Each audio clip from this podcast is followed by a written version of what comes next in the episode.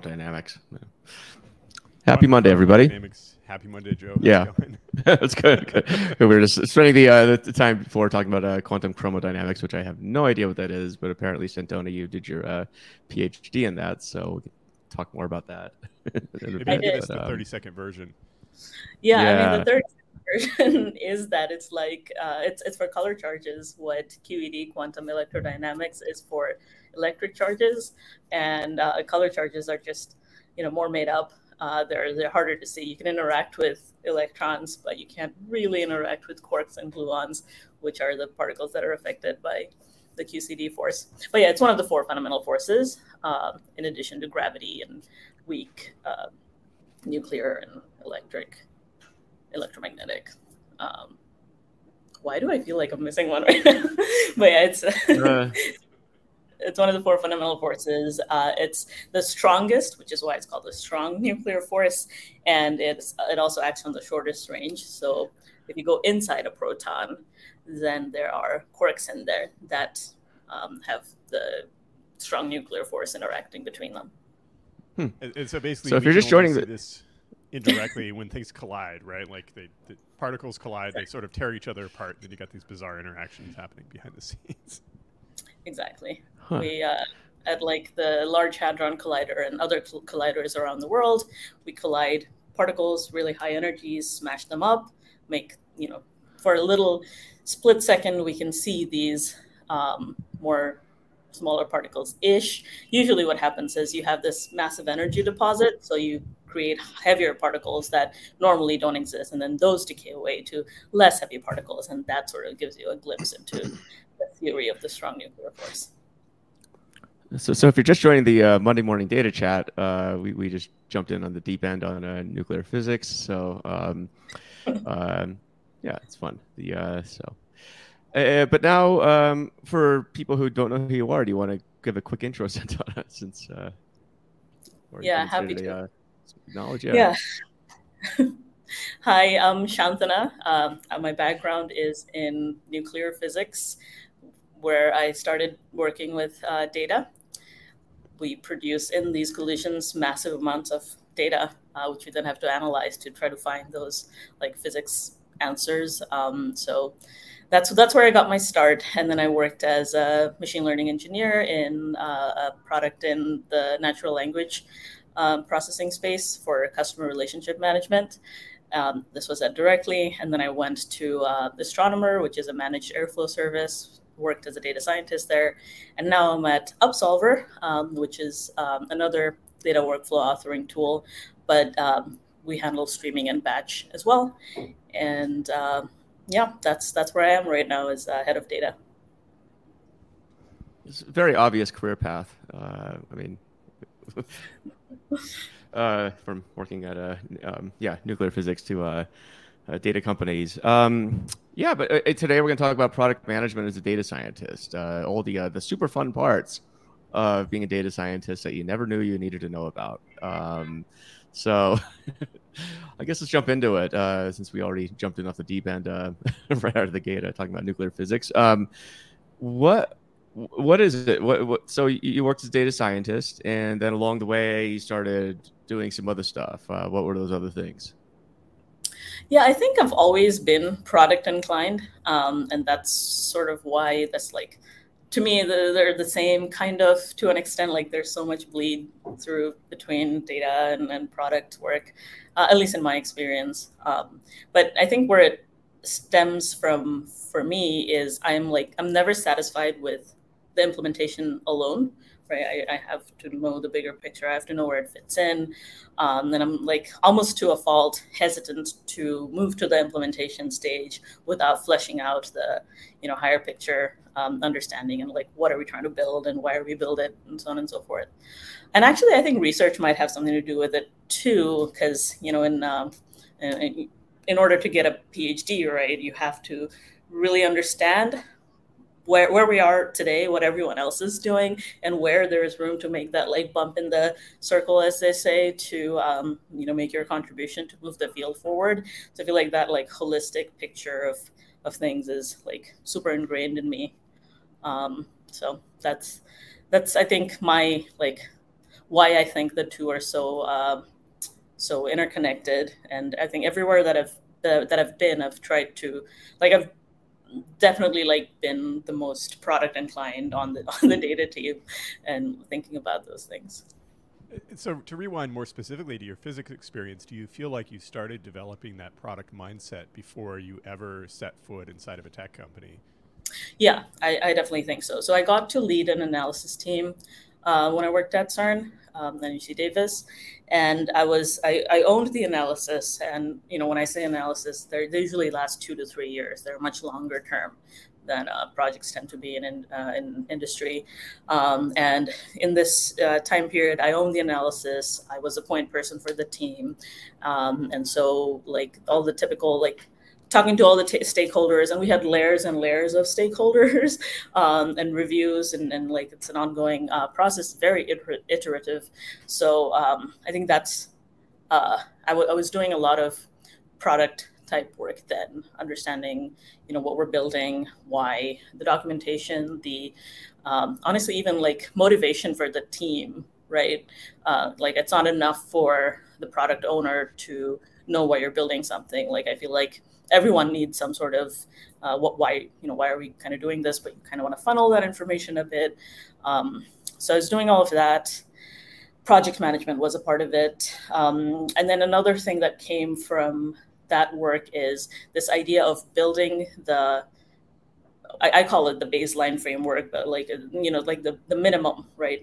Minimum viable product ish, the the POC, and then fleshing out parts of it. So you can imagine with the two three year analysis, like you could easily get lost um, in different places. But like doing that end to end work skeleton within you know a couple months time frame, and then building on top of that, um, so really like super iterative.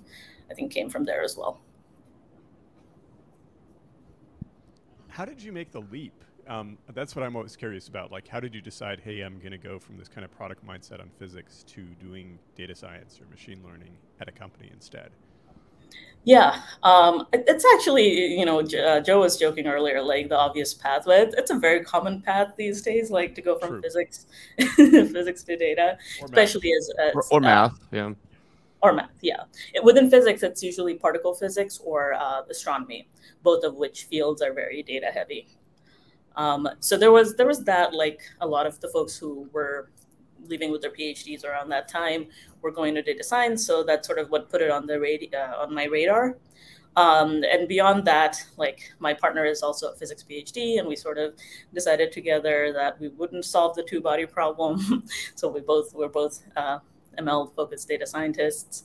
Uh, yeah, I mean, a bunch of, and we were local to NorCal, Northern California. So a lot of things sort of fell into place. Um, I never really wanted to be a professor. Um, and it was I, I wanted a PhD, which is a very weird motivation, I think, to get a PhD. I mean, I enjoyed the research, I loved physics, but I was like, yeah, this is this is sort of you know what I want to do as far as like studying goes. Um, so once once I was there, I was ready to make the switch um, to industry. And then I think another thing that folks are um, maybe it's, or at least it might this might be useful for some people um, looking to make that transition right from academia to industry it was um, i mean it, it always takes some time and you know going through it myself and seeing my friends do it. So uh, there's just that like you know getting used to interviewing and getting used to industry terms and stuff. But um, one of the ways in which i found it very i, I found it relatively easy is um, just you know i really spoke about and to my data experience within physics. And i still do like when i'm when i'm talking about my journey and like what i do i, I start uh, with the data work that i was doing as a physicist because i mean I, have said this very loudly and i will continue to say this um, do, when you're in grad school that's years of experience right? For, so there's that aspect of it. And then there's you know i was doing all this product management, project management work. I was working with data, you know, rigorous statistical analysis, um, communication, you know, writing papers, giving talks, like all of these things um, was very transferable um, to, to data science specifically. And I would uh, very much speak to that. What was your experience like, Matt? I mean, you, you have a very similar ish path. Um, uh, you were a math professor for a long time and also did your PhD and then joined the dark side and, and uh, gravitated towards industry. It, does it sound uh, familiar to you? Uh, so, so somewhat. Certain themes I think are very familiar. Um, it, it's funny in in math. I feel like there's sort of a social capital problem where a lot of people don't realize what career options are available, and this makes sense, right? Because your advisors and the professors you work with don't really generally know what happens out in the out in the world, right? They don't know much about the tech industry, and so they kind of give you some vague advice, like maybe you can go to the NSA or maybe you can teach or something like this. Um, and so it was really one of my my classmates that got me into data science and said, "Hey, I have this job as a data scientist. Are you interested in applying and joining my team?" Uh, Dylan Swick actually he he later jumped and started a startup and now he's teaching again. But anyway, he, he got me started in the domain and it was just like having that opportunity of someone pointing out this career possibility and then me getting started and actually finding that I really liked it and finding also that the data engineering aspect was interesting too, which I had not anticipated because I just hadn't worked in the field at all. So I, I think as a, if you're a graduate student, if you're getting a PhD, make sure you talk to lots of people kind of in your department, but also outside of academia just to see what's out there. And I think at this point, professors are starting to realize that they need to have those conversations to sort of broaden their circle of understanding about career possibilities.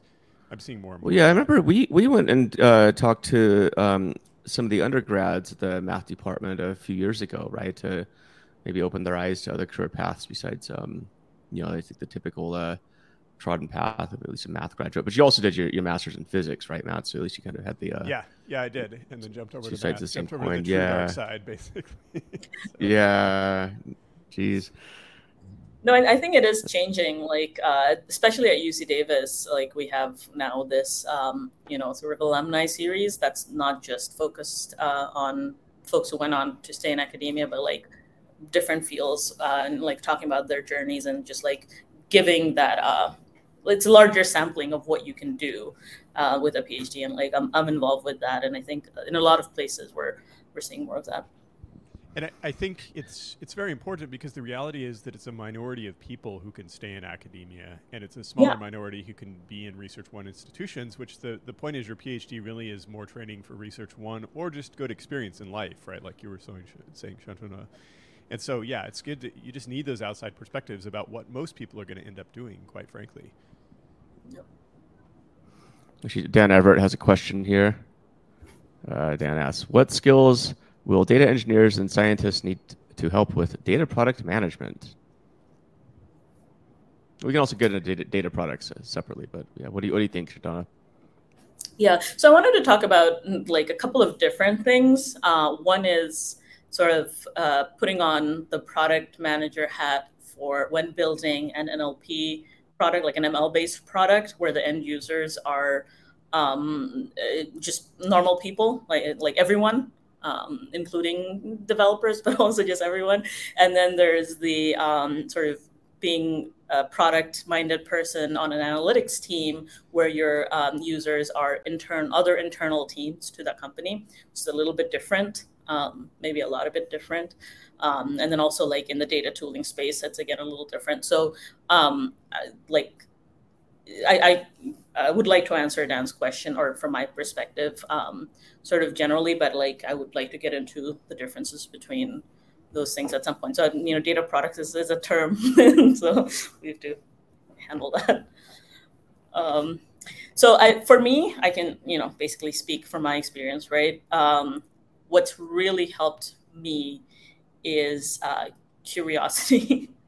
um, yeah, like a desire to learn and like desire, as, as I said before, desire to understand like the bigger picture um, and asking a lot of questions. I am like very unafraid to ask questions. Um, you know, strongly believe that there is no such thing as a dumb question, and that's like both from um, oh I don't know this, what is it, to like oh um, you know as an outsider this is how I would approach it. Please tell me why this is wrong, or you know if you've moved on, or if you considered this and moved on, or like have you thought about this before? That that kind of you know question that makes makes you think. Um, so like just there's just a wide range of ways wide wide range of ways you can ask questions and um, i've really you know uh, embraced that um, documentation i think is a really big one i think all good good engineers period and scientists are you know good at writing documentation or should be, and um, that's uh, very transferable between data work and product management work. Um, the I mean, not just documenting what you're doing or what we're what you're planning to do, but um, like why are you making certain decisions, right? Like what is, what else did you consider? Uh, why were those um, worse ideas? And one of the things that we did, especially in physics, um, with data work, is like this idea of the systematic uncertainty, right? Where you um, you know you make certain choices as you analyze data to get to a result but at every point you could have made a different choice and not it's not always clear that one choice is much much better than the other so when two things are closer like you you think of that second best route uh, that, you, that you could have taken to get to an uh, answer and you compare those two answers and that's a kind of uncertainty that you point to so i think that that all comes from this idea of thinking about the possible universe rather than just the one universe. Um, that kind of mindset has helped me. Um, yeah. And I mean, there's the obvious one, which is as a technical person, um, I think this is what people often think of for technical PMs is like if you're used to working with data, you have a sense of how to build metrics and how to calculate those metrics and stuff. And that definitely does help because that's a part of product management for sure. So having the data literacy is there. I mean, there's quite a bit there, though, right? I mean, Matt and I talk about this a lot too. You, you mentioned probabilistic thinking. I, I don't think yeah. this is something that's normally uh, taught or emphasized very much, especially in the business world. Um, I, I, think Matt and I, um, our observations are uh, the business uh, tends to want um, a single answer and, and, tends to think very uh, uh, deterministically about things. Um, and I think, as we all know, the world doesn't really operate that way. Uh, there's a range of outcomes that could occur, and uh, you know, it's very meandering, kind of like all of our careers. so, but I don't know, Matt. Do you have anything you want to add to that? Because I think this is something we, we hit on quite a bit. I know it's something you, you harp on a lot. Uh, so, but it's, I, I it's underrated as a skill. It, completely agree. And, and I think that there are various issues here. So, for one thing, in the business world, we like to tell stories, which is great. We all like to tell stories, right? But if you look at the retrospective coverage of COVID, we tell this story about how it oh. unfolded, like it was the only way it could have unfolded, or like, oh, we could have done this here and it would have gone one of two day- ways. And it's like, well, that's not really how the world works. There's there's a whole space of probabilities and possibilities, a whole big space of possible universes to what you were saying before, Shantanu. And so that's what we need to think about. We need to think about just like kind of making the best decisions in the moment and I think part of what I've seen happen in the past, I've watched my siblings and friends take statistics in college, and it's this very hard, rigorous class that emphasizes mathematical proofs. And hey, I love a good proof. Like that's my that's my world from being a PhD student.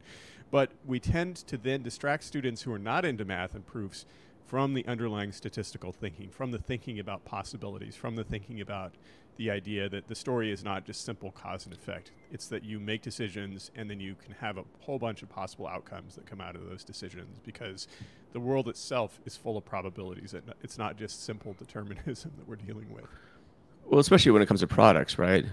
I mean, it, it's, it's there, there's a lot of uh, there's a lot you got to consider, right? Customer preferences is one, and that that's a changing dynamic. The economy is a, obviously a big factor in a lot of things, uh, and so it, it's not just a um, what what book do I have here? Uh, you know, there's you talk about four forces in physics. There's these five forces of competitive strategy here by Michael Porter, which is like the you know it's sort of the uh, uh, traditional MBA book. But I mean that's this book is great, but it also and it gives you a rubric of which to think about um, competitive dynamics. But again, there, there's so many external factors that can occur that can you know uh, completely trump the rubric that most people are taught, especially again yeah uh, MBA programs, um, you know, business schools. So yeah.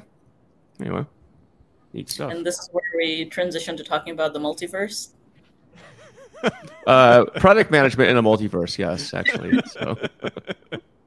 and I could rant for a long time about how that's been turned into this kind of weird trope in fiction that doesn't have much to do with the actual multiverse. But never mind. Let's not get too far off track here. um, let, let me ask this. So, a big part of product is to figure out how you sell the product. In other words, not just product market fit, but like how there, there's this whole marketing aspect of like how do I actually get people to use my product? How do I get them to pay for it? And I know that that's a problem in particle physics as well. In other words, you know, the U.S. government, the EU are paying these huge bills to build these machines that most people day to day don't care about. And so there's this whole outreach effort to the public to like communicate, hey, this is important research. This is why we should spend billions and billions and billions of dollars on this. Were you involved in that at all? Did you feel like your work was it, was any of it public facing in a way that would kind of sell the idea that it would evangelize the whole process? Yeah, hundred percent. Like every analysis that we did as part of my uh, research group, right, was an additional um, item in that. Like whenever we wrote grant proposals, it's it's it's the narrative I think that matters. As you said, it's all about communicating, right? So year over year, we're applying, reapplying for these grants, and we have to show progress. We have to show like not just like this, we did this analysis, but also like what was the physics outcome of that analysis, and then the five others that we did before that. So like building that uh, narrative across years and across like uh, in in um, in industry, it would be like you're building a product where you're adding features right? And like how do they connect with each other? This is how i look at it and definitely like want to hear your uh, your perspective uh, both of yours. But um, this like to me um, if especially like uh, as a company that's not like too scatterbrained and like doing too many different and this is why i think too many different things doesn't really work is because you have to be able to pull everything together and weave it into a complete narrative um, and every feature that you're pushing out to your users should add to their user experience of your product. If you want to build you know something completely different just you know that that's probably a pivot or at least like think of that as, as kind of separate like maybe you're generating um, the funds for supporting a different product from an existing product but don't like diss your your product that already has some product market fit and folks are using it. Uh, i didn't mean to say diss i meant to say ditch. So yeah for, for me um, that's kind of how i look at it.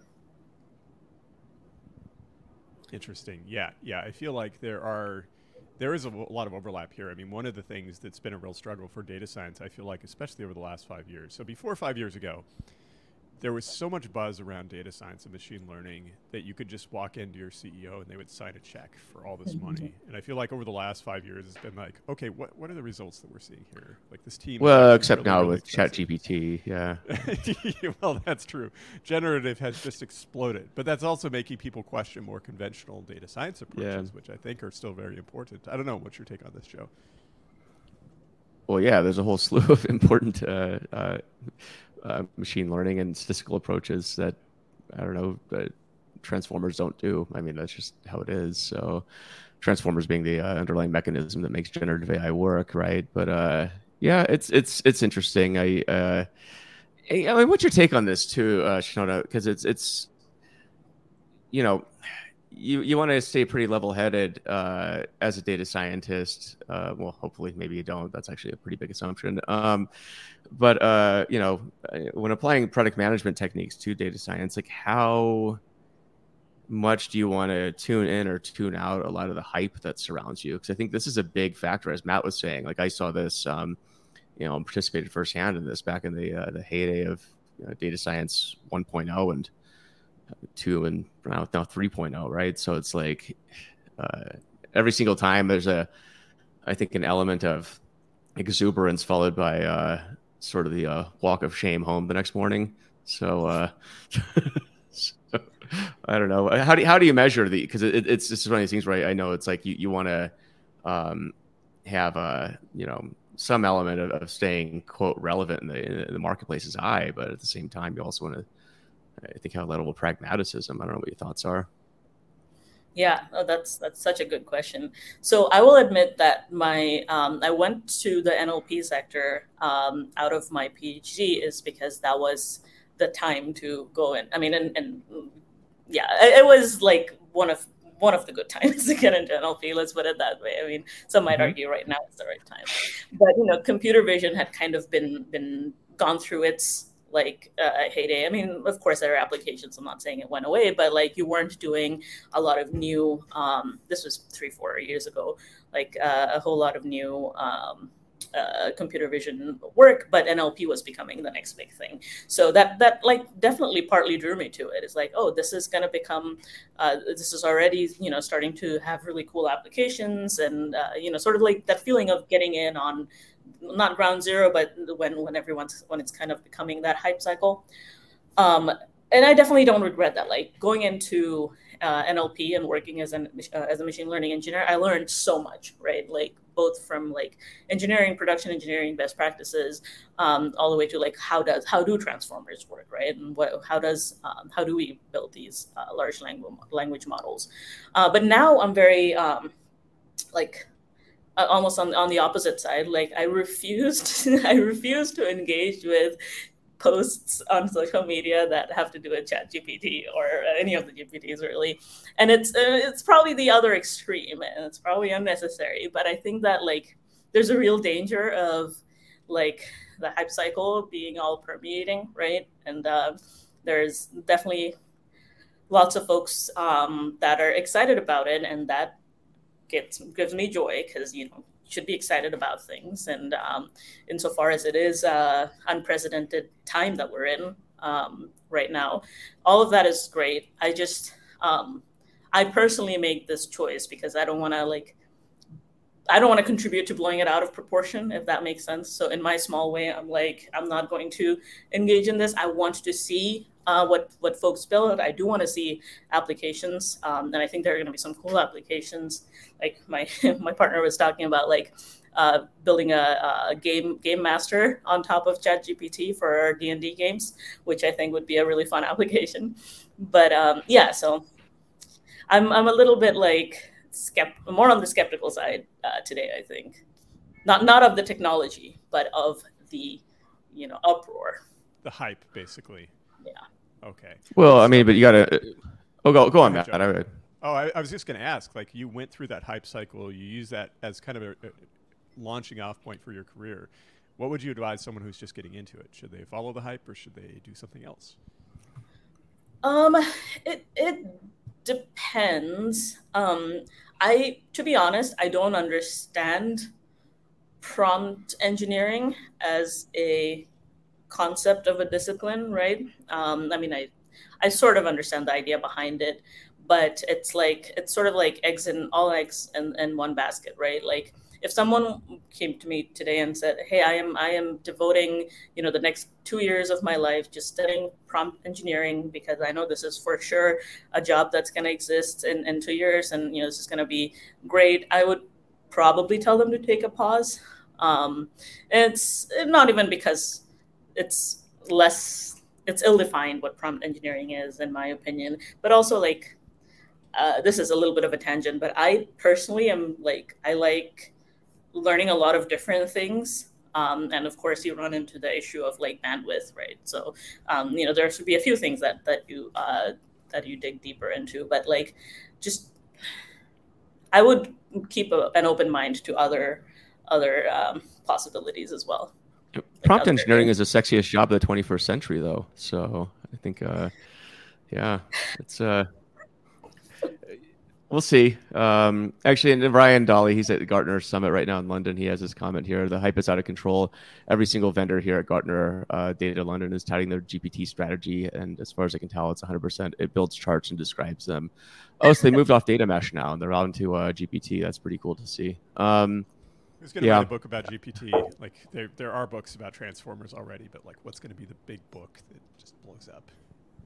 Well, I mean, for my the book I'm working on right now, it, it actually generative AI forced me to, to take a pause and, and assess how that's going to affect data modeling. I mean, in a very real way, because it, it, it will. So, uh, but what that looks like and try to separate, you know, complete vendor, uh, you know, BS versus reality, I think is uh, it's so this is happening in, in you know real time. No no pun intended to Upsolver. Um, but uh, um, the uh, you know so I don't know. It, it's interesting because we're we're we're watching you know just an inflection point happening. Uh, you know whether or not this goes anywhere. I, I personally think it will. I, I think that this is. Um, uh, but now my, my, my opinions on, on stuff like ChatGPT, the more I'm using it, and I use it all the time. Uh, it's to me, it's just another way of of um, you know asking questions and querying data and, and getting something out of it. It's you know, it's, it's as simple as that. And same with stuff like uh, Midjourney and whatever. It's just a way of remixing data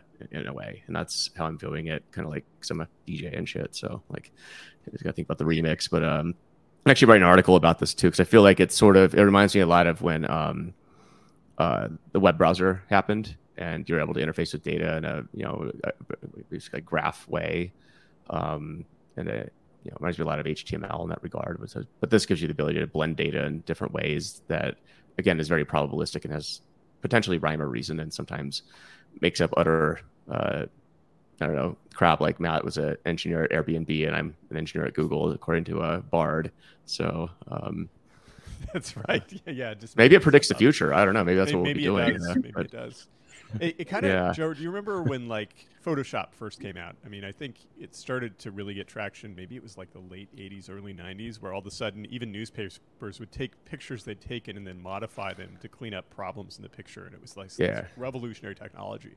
And eventually we started noticing that a lot of Photoshop was really, really bad, actually. that it was like, it's cool that you can do this, but like it became very noticeable when people were using Photoshop and such. And it also kind of reminds me of all the hype over like 3D effects in movies. In the early days, they looked so cool. And then after a while, it's like, oh, every movie is a Marvel movie now.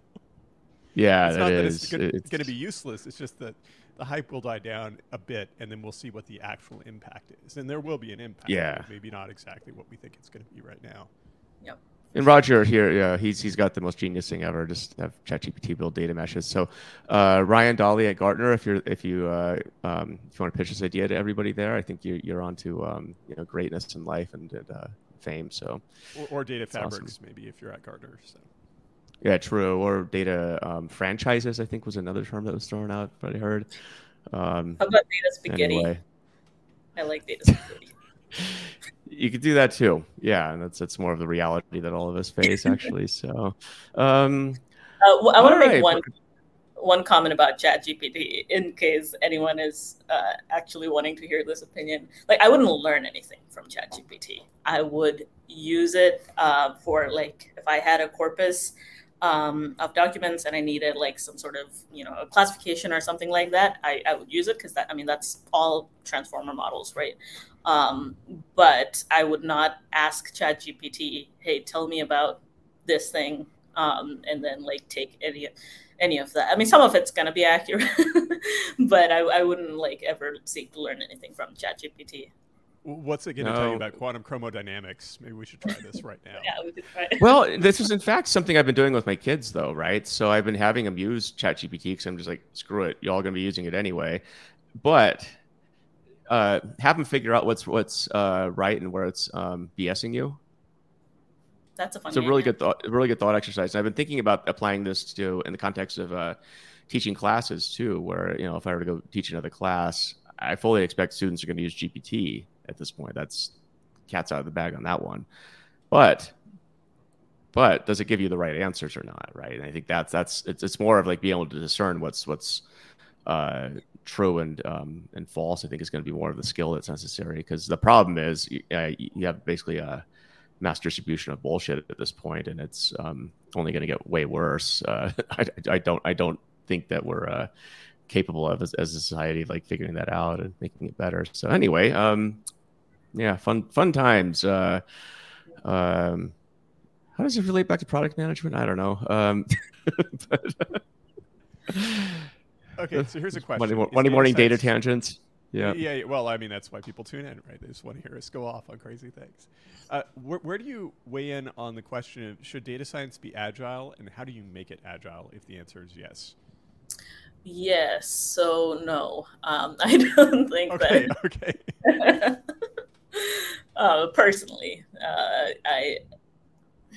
This comes more from the perspective of a data developer having been on a more agile uh, or like a scrum team, right? Where um, we're explicit or two, where we were explicitly trying to incorporate agile um, concepts. And um, in both of those experiences, like it's probably, you know, I know a lot of people swear by it and, you know, there's uh, applying it correctly. So I am more than happy to just say that we weren't at either place, we weren't um, doing it right. But uh, just as a developer, it wasn't um, it, wasn't what I needed. It wasn't. It didn't work that well for me. It, and I mean the team. Um, there were annoyances that were just that far outweighed um, any benefits.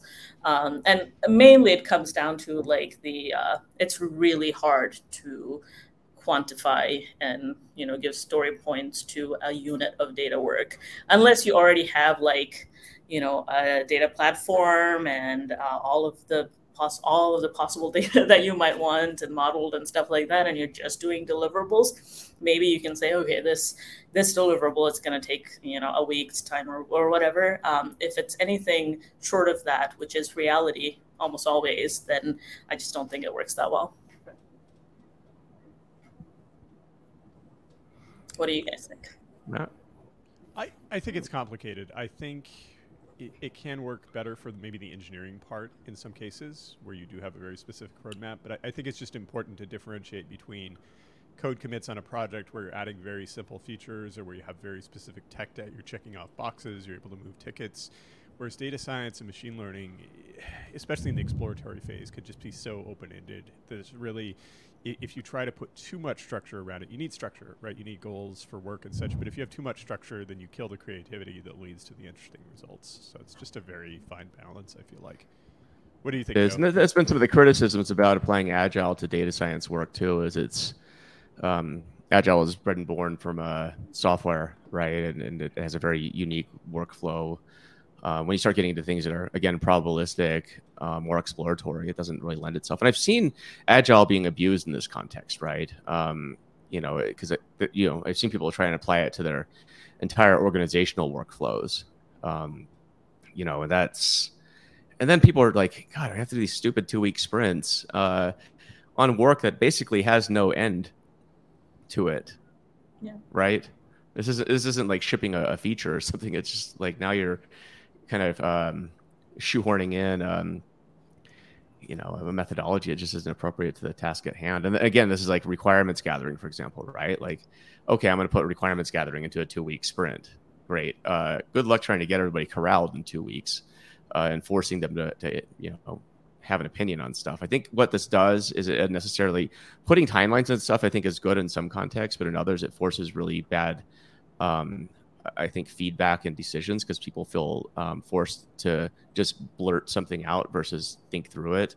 Um, in fact, I responded to a post the other day. Um, Laszlo uh, Sragner had a uh, um, he was critiquing somebody who um, uh, you know had a post about you know two scenarios basically. One person makes decisions uh, very quickly; they're seventy percent right most of the time.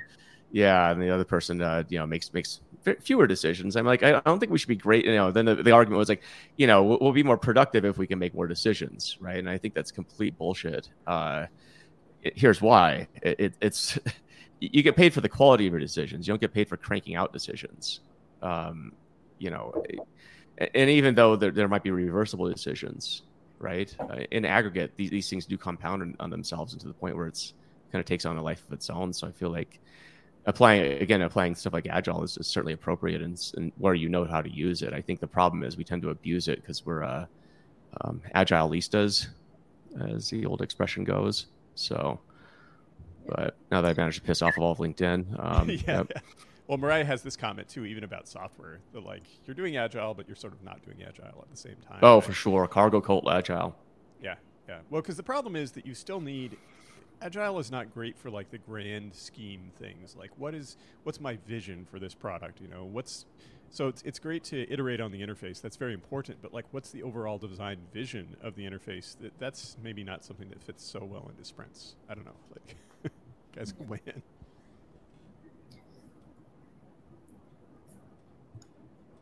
Oh which one? Uh Shatonis.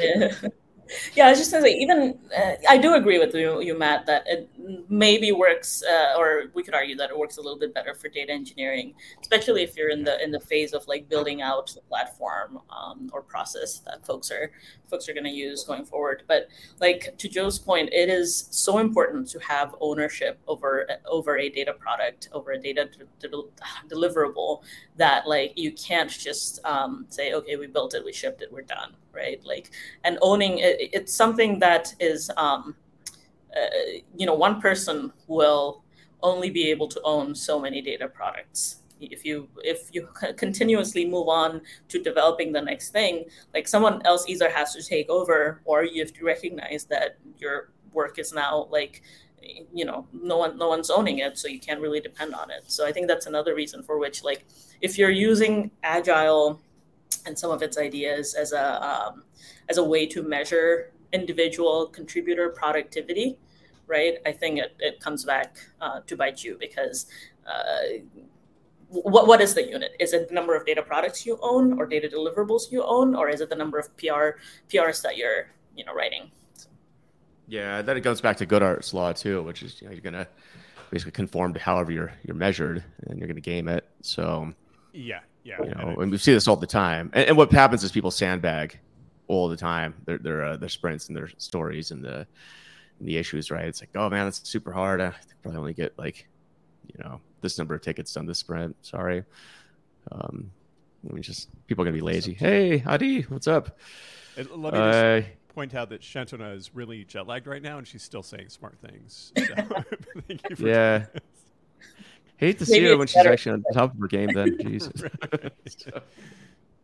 no, but I, yeah, yeah, I agree about the sandbagging. And one thing I've seen being on an agile team, we had this one week where you know we just a lot of our stuff we did not hit, and the managers like, why why is our velocity so low this week? And I could go through one by one and tell you, well, this didn't go as expected. This thing didn't go as expected. It wasn't really a team failing. It's just like we bit off more than we could chew in this really complex project, and, and that was fine in terms of in terms of like how we were running the project. We just needed to reassess the next week. But like trying to say that we were a really low performing team because our quote unquote you know point velocity was low, it's like all, all right, that's not really accurate in this case.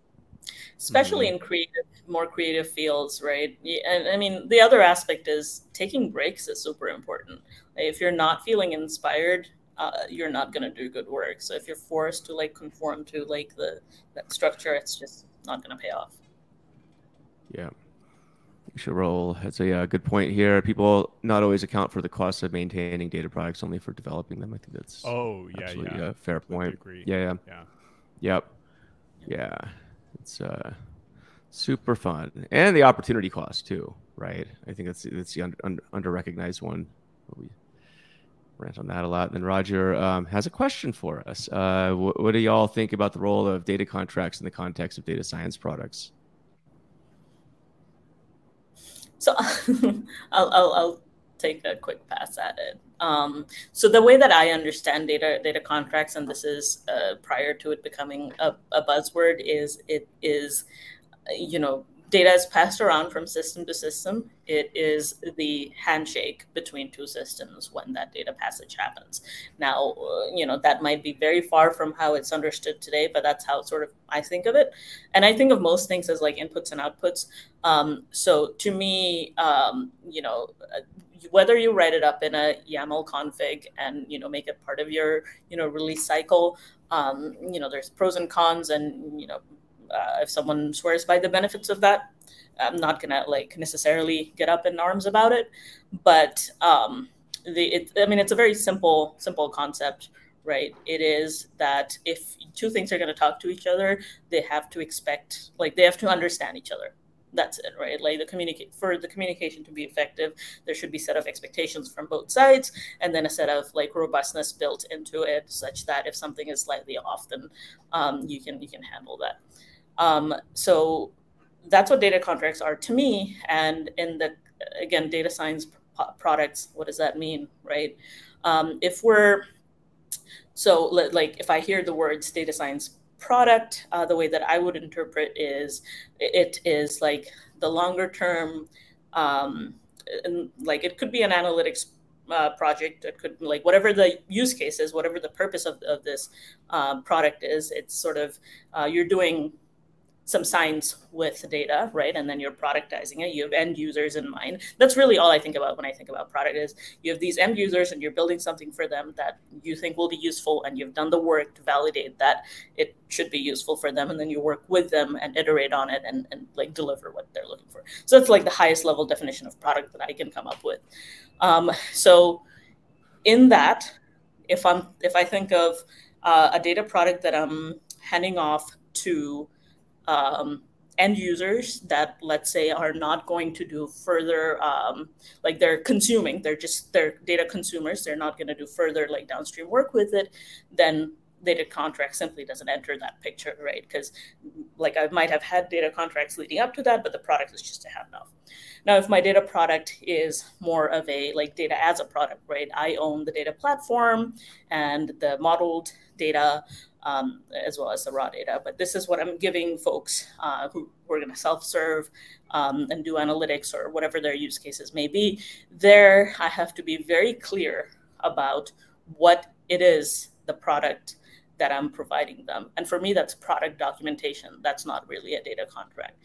That is, you know, it will include what are the different fields that I'm providing you, what their, you know, expectations are, like, you know, what what like a, a name column is going to be a string and then you know like it's going to be a certain length and so on and so forth that sort of stuff. I should give you in a cataloged way. So that's part of it. And then like how to use this product where it works and where it doesn't work the assumptions that i made when i modeled the data all of that information it's my duty to give to you as a product owner. Um, but that's not a again like in this today uh, the way that data contract the words are being used. That's not the same thing to me. So, so to me, data contract is simply as I am working with data in various stages, um, just the means of passing along information from one thing to another. And let, us just, I want to rewind real quick to Rahul's comment about that you brought up, Joe, about the cost of maintaining infrastructure, basically. Um, which is that we so often in data science focus on the glamorous part of data science and machine learning exploration, developing new products, but a lot of it really is maintenance, and it's critical to keep that in mind. And so, if you are really lucky and really fortunate, and you develop a recommender model that, say, is estimated to bring in $50 million a year for your company, that's awesome. But the reality is, once you do that, then you're in maintenance mode and tuning mode. And that's where data contracts become very, very valuable because if you if someone breaks that model, how much is that costing the company per day? It's costing over a million dollars a day. And so you have to make sure that it keeps running correctly and that that data is passed off correctly.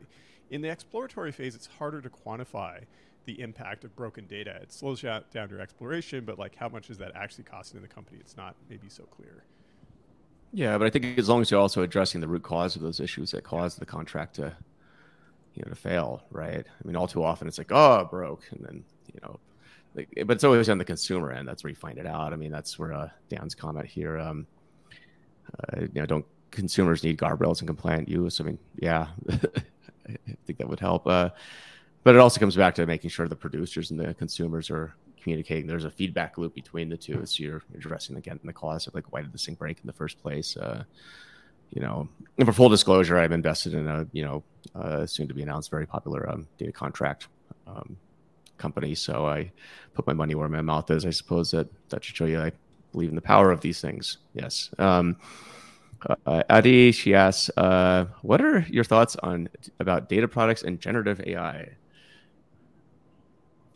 I don't have any. Oh, great. Okay. Uh, no more hype for you. um, I think that I think that there's definitely some utility depending if, if generative AI like lends itself to a data product. I, again, I just see it as another tool in the toolbox. So you know, if it lends itself well to it, then cool, use it. Uh, but that's not the exclusion. I mean, there's so many other methods too, right? And um, you know, again, machine learning, statistical methods that we talked about. I mean, there's still time series stuff that has nothing to do with generative AI whatsoever. There's still, uh, uh, I mean. Uh, I mean, I have a whole body of, of, various machine learning techniques on my shelf here that you can go look at. And I don't think generative AI will be doing anytime soon. So I think it just depends on the approach you want to take. But I think if you want to make a lot of money real quick or raise a lot of money, um, then you probably want to have a data product that has generative AI for so. and uses data spaghetti. Um, no, I uh, now that I understand, I think uh, Adi's question better. I do think that if you have a tool um, or you know want to use a tool to like maybe maybe I understand this is what I'm interpreting it as like if you want to use a tool to like document your product better or uh, even like you know relate Gen AI to Gen AI to um, data contracts, right? If like if you want to automate away some of that um, manual work with human in the loop, like you still want to like read to make sure that um, you know specifically Gen AI here, like you know documentation uh, from the documentation context, like large language models, but um, then that's I think that that's a good use, right? That that's a, that's a use case. It's a little bit like code autocomplete and stuff. Mm-hmm. Yeah, and that kind of stuff I think is awesome just for productivity gains. I mean, then again, I mean, some of the code, you know, uh, I think Laszlo had pointed this out in one of his other posts. Uh, just go subscribe to Laszlo; he's he's a good dude. Um, but he, yeah, I think he brought up a good point where the uh, um, code completion stuff from ChatGPT. I mean, he spent half his time just like going and fixing it. At which point he's like, I could move faster if I just wrote the code myself. And so that's, yeah, it's kind of like fixing the work of an intern or something. I, I, I equate it to right now. Um, you know, an intern that might have a serious drinking or drug problem at the same time. Uh, so, hungover every day. hungover every day shows up. Yeah, just uh, yeah, um, living living the, its best life. Uh, so, but yeah, these things will improve though. I mean, and, and, again, I just look at it as another tool in the toolbox. I don't think it's like we're on the path to uh, um, you know Skynet or something like that. But I, I think it is going to displace. I, I think a lot of um, types of work that are very rote and and you know I think as you point out things that could be done autocomplete or things that, that are very um, uh, procedural. I mean that's probably going to change, right? So, but I mean, think of all the pro. I mean, I was listening to All In podcast this you know this weekend, and I mean, we're always a different podcast actually. Uh, This Week in Startups with Jason Calacanis. He was doing a um, they were both doing a Brad Gerstner from Altimeter and him were doing an interview, and Brad had a good point. It's like, I mean, think of how many problems we have to solve in this world right now. Like there's a lot of things going on. Do you, do you really think like chat GPT taking away like rote tasks is, is a bad thing in that case? Like we should be working on a lot of these problems. So I agree. Yeah, I'll, I'll so. put this comment, Dan's comment up as well um, which is training on trusted data. And it's funny, in the last couple of weeks, the shift there's actually been this shift in emphasis away from prompt engineering toward model refinement. Now, the question is, what does the whole business model look like in terms of licensing? You know, your ability to license Llama weights, for example, from Facebook, and then train your own derived model. What will those techniques look like in the future? I think it remains to be seen. But that's it's going to be all on the blockchain, model. Matt. Yeah, yeah, yeah. so it's going to be all on the blockchain, and yeah, that's how you do it. Actually, I'm probably not joking. It might be on the blockchain. Sorry, blockchain. I think one of the things to keep in mind with like doing transfer learning on top of LLMs is that your corpus is going to be a lot smaller than what the LLM is trained on. So it's going to be hard to make it unlearn incorrect things. It might it's going to be easier to make it learn based off of your corpus, but like you're still going to get you know falsehoods if they existed in the original data set which is the internet so it will exist in the original data set and I feel like one of the next big advances, whether this happens in like a year or five years, will be techniques that allow us to check the work of the LLM more automatically. So we're not like manually checking the intern's work and saying, hey, your code is wrong here and here, but we can actually test it and say, no, that's a bad response. Go back and give me something new. Yeah, for sure. And I'm just thinking of the number of HR violations that a large language model is going to be committing because it was trained on the internet. You're fired. No severance for you. yeah, just I mean, just, it gives you your answers, but like the most horribly like sexist, racist way possible. Um, like so, or if some rogue employee internet. decides to like prompt engineer it to start giving these types of responses. I mean, I'm not joking. I think this is actually going to be a thing. People are gonna be like, "What just happened?" Um, mm-hmm. So reverse or or it's money's at reverse prompt engineering. Sorry, I cut you off, Joe. No, no, no. You're you're uh, you're, you're spot on. So it's uh, oh, this fun times. Become fun kind times. of an issue, Joe. I mean, there's this whole discussion of the people who have to. So they do the initial language training, and then they do this human interaction training to actually solve some of these problems of terrible things. And the people who have that job like just get exposed to the most awful stuff. Well, and sadly, they're like usually underpaid workers in you know some developing nation too. Yeah. It's like oh, just punt all that work off onto them. I mean, all the all the crap that we create on the internet, they get to go funnel through and be like, yeah, it's a strange world. Anyway, um, I, I gotta leave in a second. Actually, um, so for the audience out there, if you're interested, uh, Bill Inmon, uh, Robert Scott, and I are going to be doing a uh, workshop in a couple minutes. Um, so hop off to that, but y'all can keep talking, I guess. So, if you want. Uh, but anyway, yeah, fun chat. I think we covered some good ground. Um, I, I, think we covered some ground we didn't expect to cover, which is the uh, uh, the, the, the, feature, not a bug, of um, Monday morning data chat. So, yeah, thanks for being on, Santona. Yeah, absolutely, my pleasure. Yeah, it's so much fun. Yeah, yeah it always looks. Now I know it is fun. Yeah. We'll have to have you back on. I think we even yeah. when you're jet lagged. Yeah, yeah, you'll have to come back home when you're not jet lagged. love that. Doing, doing just fine.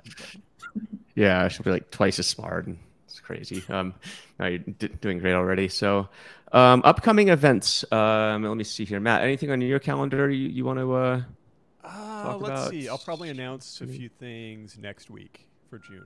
So next week, ooh, mysterious. Oh, sorry. Are we? Yeah, we are doing this next week, right? We decided we're gonna do it. Yeah, yeah, we're gonna do uh, next week as well. Yeah, yeah. so Monday morning data chat. Just gonna be the Joe and Matt show this time, but people seem to like that for some some stupid reason. So so we'll be doing that. Um, what else is happening here? Um, not too much. Like I said, the event with uh, Bill is happening in just a second here, so I got to pop off for that uh, pretty empty week on my calendar so far. Um, you can subscribe to my new newsletter at joereis.substack.com. It comes out on the weekends.